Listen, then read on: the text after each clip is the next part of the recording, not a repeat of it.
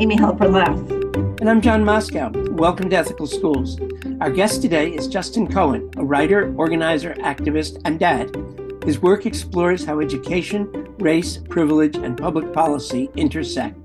He served on the Education Policy Committee for Barack Obama's 2008 presidential campaign. Justin Cohen's recently published book is Change Agents Transforming Schools from the Ground Up. Welcome, Justin. Thank you for having me. Excited to be here.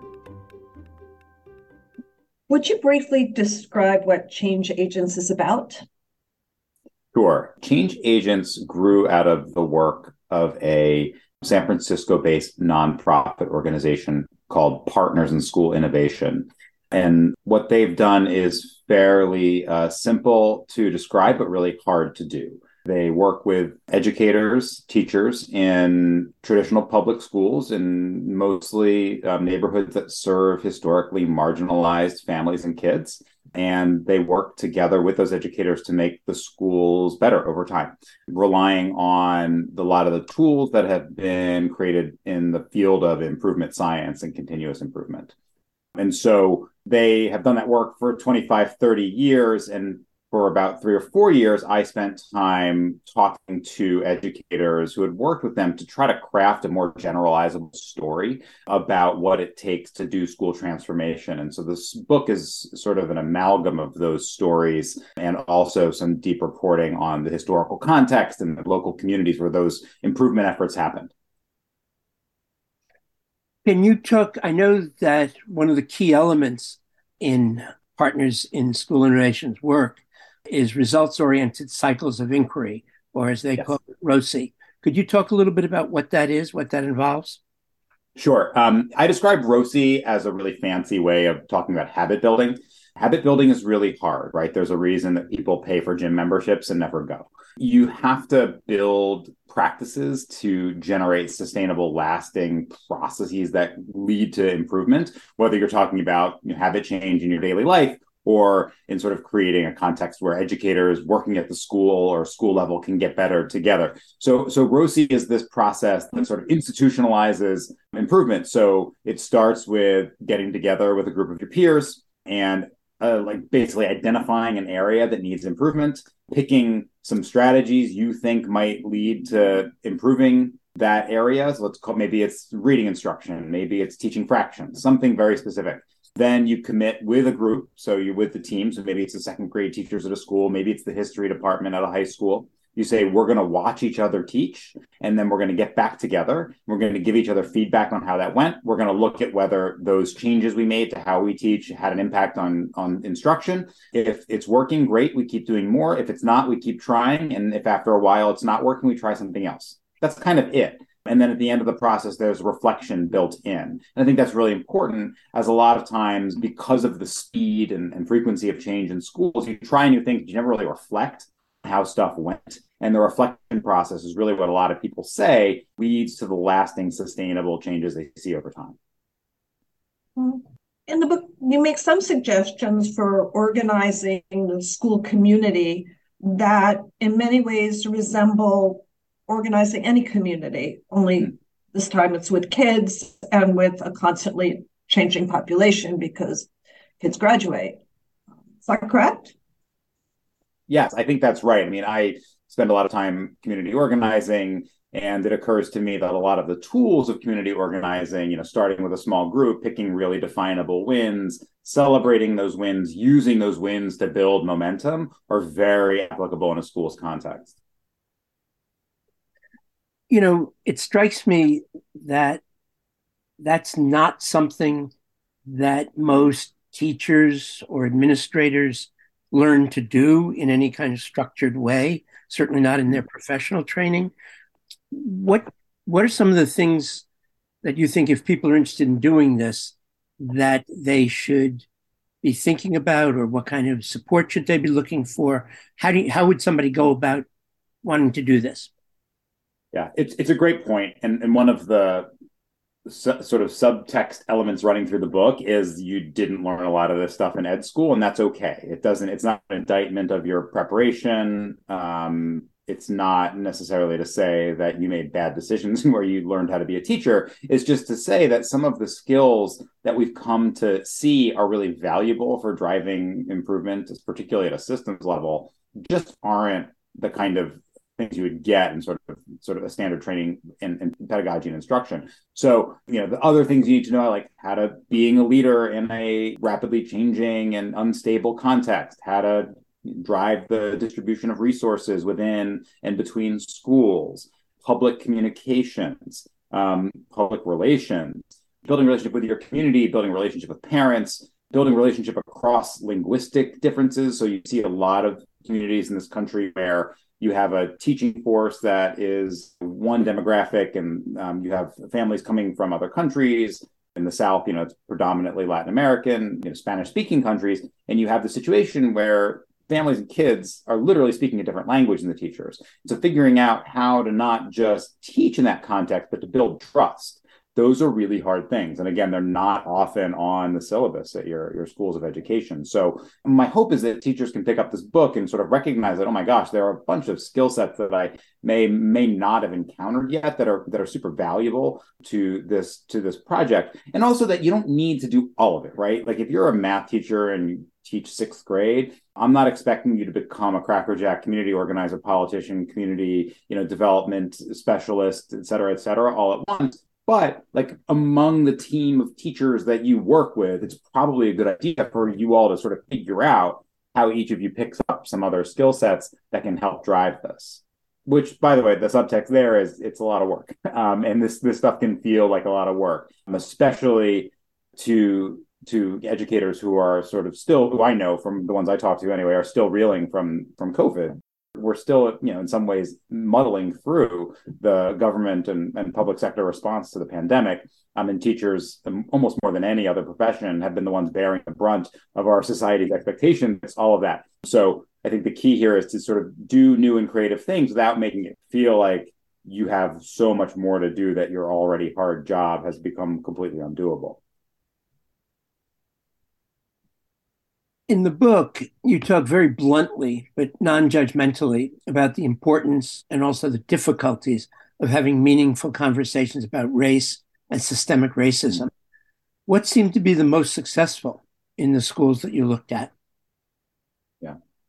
I, I always want to preface this by saying, like, I am a white male who grew up in the suburbs um, and who, like anyone else in sort of my generation, I think was led to believe that racism was a thing of the past and that while it was an important sort of contextual factor in understanding our history, it wasn't necessarily like the biggest problem in the present. And then, you know, I've certainly like just hopefully most people in this country have been disabused of that notion over time. But I think that educators in particular are, you know, encounter history and present of structural racism and discrimination in their schools and often come from communities where probably wasn't topic of conversation. You know, 78% of teachers are white women.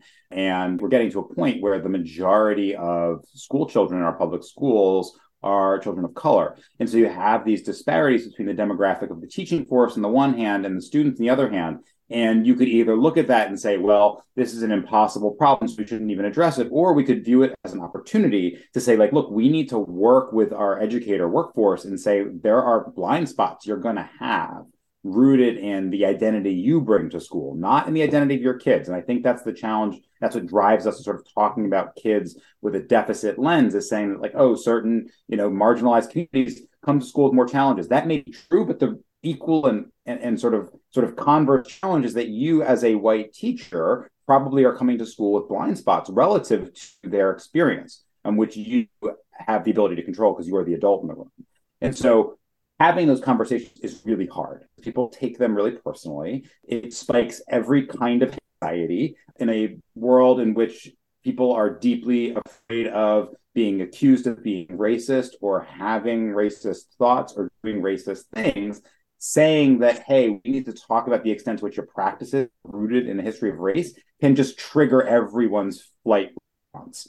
So, one of the things we try to do in the book is describe constructive ways to have those conversations without triggering those those sort of fear responses. One is through really personal storytelling and sharing among adults about their own personal experiences. So start with your, you know, most trusted peers in a, in a, in a grade level team or as a faculty, telling your own racial biographies and saying like, hey, here's where I come from. Here's the experience I have. Not to say, oh, this is an excuse for my behavior or this is like, you know, how I want to be judged or seen. More to say like, this is a context that I am entering this environment and this is how I want to be seen and understood and heard. From there, build more complexity. You have students talk to educators. Like there's a thing we describe in chapter three in, or four in the book where a group of middle school students talk to educators about their own experience as Black children in particular in case, um, at a school where there's a lot of white faculty and they describe, you know, feeling like the other and they describe instances where they feel like teachers did things that were predicated on race. That might be hard to hear, but it is this truth the students were speaking. So that, you know, that's another way. And then the, another way we describe in the book, which is probably the most complicated, is what's called a fishbowl exercise, where people act out or role play really complicated situations that can be rooted in race. The specific instance we describe in the book takes place at a school in Michigan where the, the situation basically blew up and two faculty members literally in the middle of a role play start fighting each other not physically but like emotionally fighting each other over one being one thinking the other one was calling a racist. And those things happen. Like and we have to be honest about it because there's no way to talk about race without raising some of our worst biases and fears. So i was very interested in the in your description of the fishbowl in in grand rapids i believe it was. And i'm just curious um, and I didn't see this, and maybe I missed it, but did the team figure out a way of moving forward from that? And were they able to get any of the conversations going in a more productive kind of way? Yeah. So, just to quickly describe the situation, a parent had come to the school and approached an administrator and said, one of your teachers talked to me in a condescending way, and I think it's because she is white and I am black. And a different school in the same district heard about this and decided to use it as a role play activity to see if they could figure out how to handle that situation. And so one person played the principal who had gotten the feedback from the from the parent, and then another person played the teacher who was going to be sitting with the principal to receive that feedback and it just went off the rails instantly. Most of the other faculty in the school thought that the principal, the principal, I'm putting in air quotes because of playing the principal, was was was calling the teacher racist, and it very heated very quickly, and they ha- ended the activity, and it was very unsatisfying.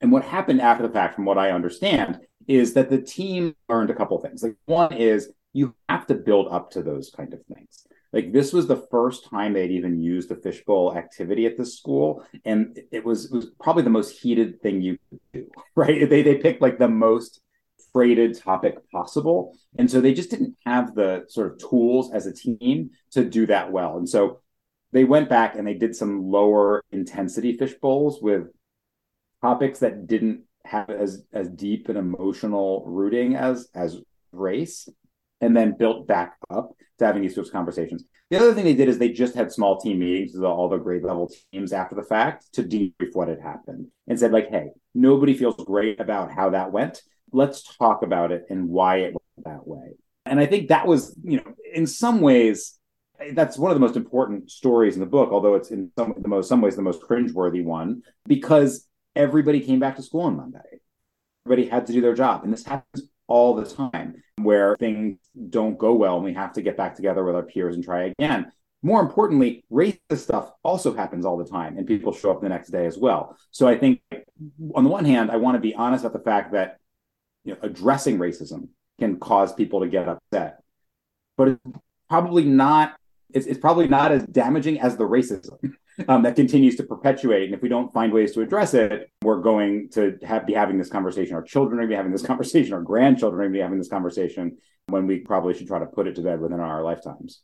Again, aspirational, but you know where where I'm pointing.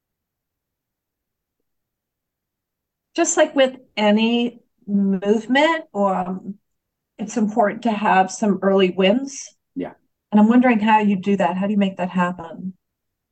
Yeah, it's a great question. Early wins are important.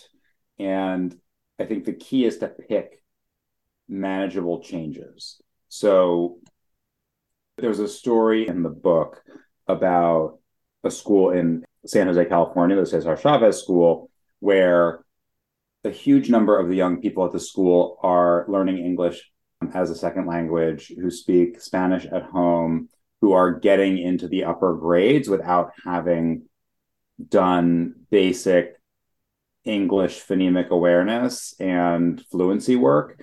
And so are, you know, in fourth and fifth grade without these basic reading abilities.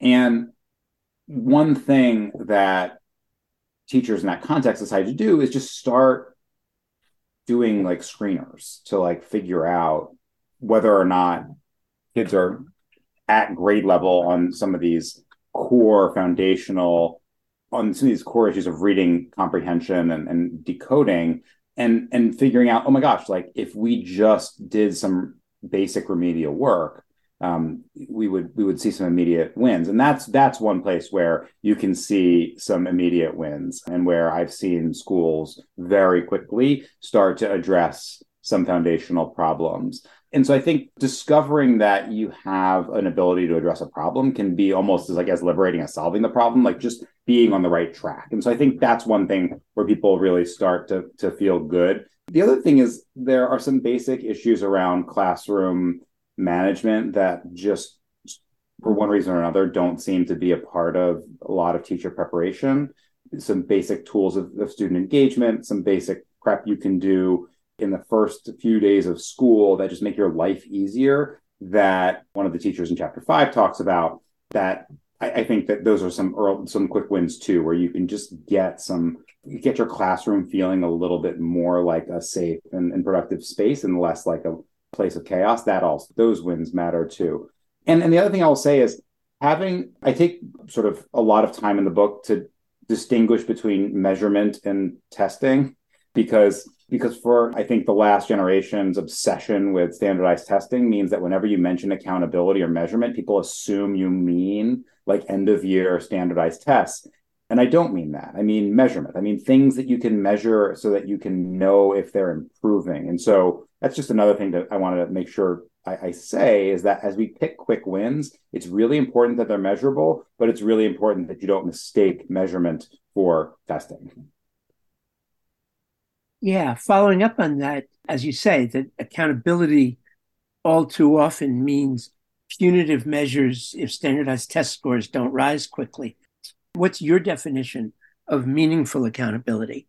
And you you just referred a little bit to you know that yeah. you have measurement, but what does accountability mean more broadly?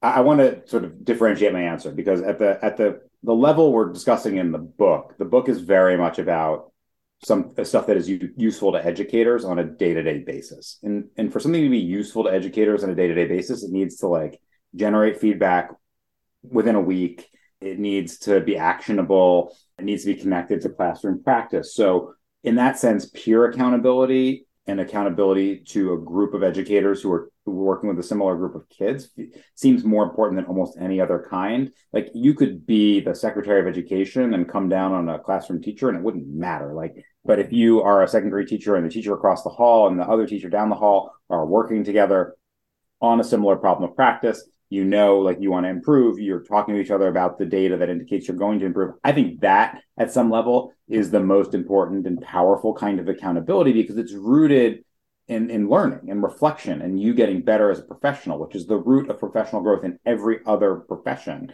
and in you know in education we've decided that it's actually rooted in these other things that are much l- more tenuously connected to classroom practice in some ways at a more like systemic level, I do think accountability needs to start considering the long term health of communities and the long term opportunity of families to have economic mobility.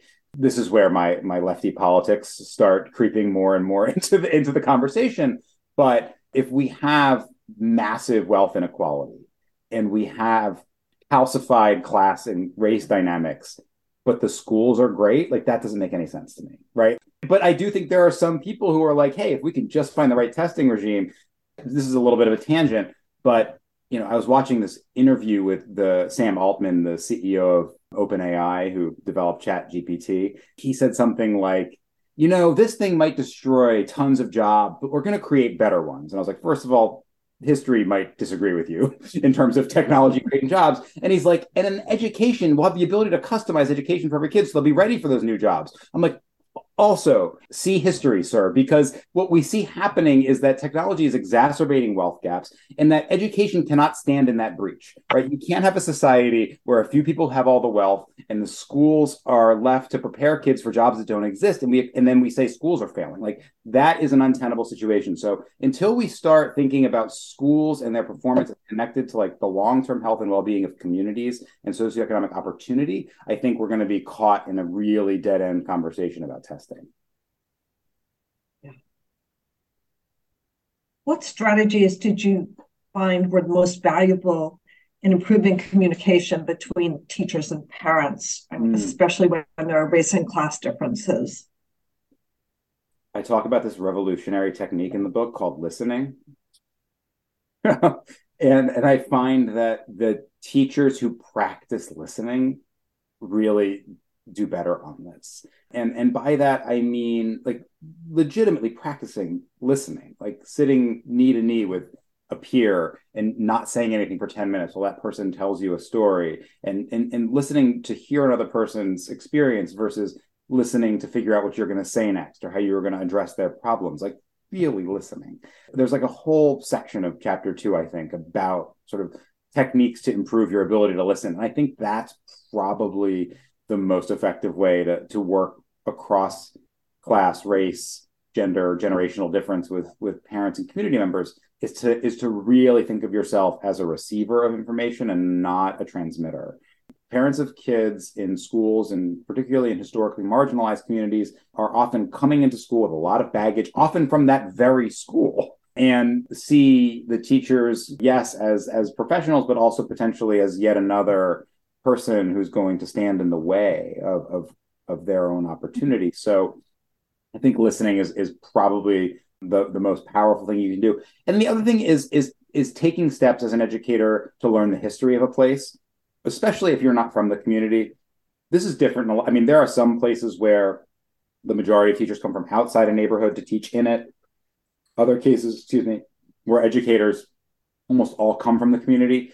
If you're coming into a community from outside of it to be a teacher, you have to take steps to understand the sort of totemic importance of, of certain elements of a community. Why if you change the mascot people are going to be upset? Like why if you discount the history of of the marching band people are going to get upset? Like you have to understand those things um, and that's your responsibility i think as an educator. And then the last thing which is again this is like the next level but is participating in the other struggles that are confronting families. Um, education is one of a bunch of interlocking systems that are going to affect people's that's going to affect people's lives and affect your children's lives and if, if the community sees you in, as an at least as a sympathetic partner if not an outright accomplice and ally in addressing those things i think you're going to have a better time relating to those families. And candidly a better time pushing back when you need to push back right? Like it has to be two ways. Like sometimes you have to say like hey like we're doing things this way for a reason um, and we need your support in that. Like I was just visiting a school, a preschool in Southeast DC,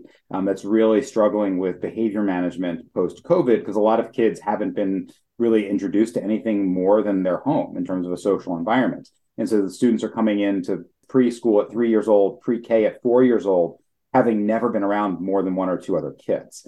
And so this, like, why are we surprised that we're experiencing behavior management challenges in that context. And so, you know, educators at school were saying like we need to sit down with like families and community members to talk about like what our expectations for the school are and how that might be contrary to what expectations are at home around behavior. Like that can manifest in really paternalistic ways if it's done ham-handedly. But it can also manifest in really constructive and liberatory ways if it's done well. And the difference between it being done ham-handedly and well can be like razor thin. So I think that's another place where where educators need to really practice. Did you see schools that were working in a systemic way on on the issue of listening, on the issue of getting out into the community? The one the one story we tell in the book that has sort of answers that is the is Demetrius's story. So Demetrius Rice Mitchell is the principal of a school in San Francisco I anonymized that school name, so I, I, I forget whether it was Amos Freeman School or Susan McKinney Smith School in the book, but one of those two schools, which is a San Francisco elementary school, she took her teachers on a bus tour to important historically black institutions in that city including churches including community-based organizations. And i thought that was like a really powerful thing. She noticed a lot of teachers were like driving in from the from the suburbs and driving out at night. And so they did a bus tour and they went and they visited places and they and they listened and they set up panels and they talked to elders. And i thought that was um, a really powerful systematized way to do that. There's other stories as well but that one strikes me as important. In some districts like new york there's been a tension between the effort to improve existing schools and starting fresh with new schools yeah. often smaller within the same buildings. What are your thoughts on this? Um, I have changed my thoughts on this over time. So I wrote a, a piece many years ago about sort of that distinction in the Stanford Social Innovation Review about starting fresh with brand new schools versus turning around existing schools. And over time, I have come to see that the community strife, the facilities costs, and the communications challenges of opening new schools are pretty extraordinary. And their track record on the aggregate isn't much better than existing schools. Yeah, there are people that are big charter school supporters will point to like the absolute highest performing schools and be like, see, it's better. And you're like, you are cherry picking the absolute best examples traditional public schools could do that too. We could go to all of the places with magnet schools and pick out the absolute best schools and say that look, these are better. So I find that the, it's a really it, it's a fairly dishonest conversation when it comes to the biggest boosters of school choice in particular. And it's incredibly disruptive to start schools. And and you know, I worked with a foundation a number of years ago to sort of look at the sort of return on investment of starting new schools versus investing significantly in mm-hmm. existing schools.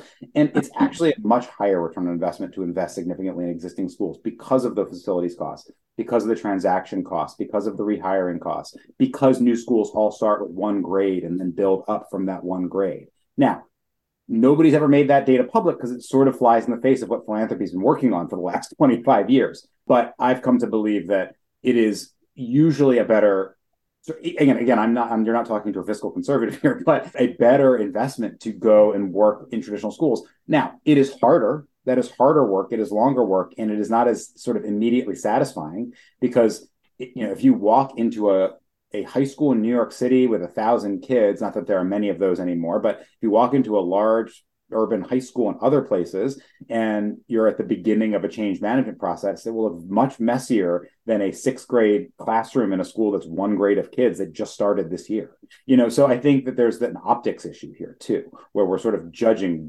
radically different things against each other. This is like a much longer conversation where I have many, many thoughts, but that's my quick answer to a more complicated discussion. Yeah.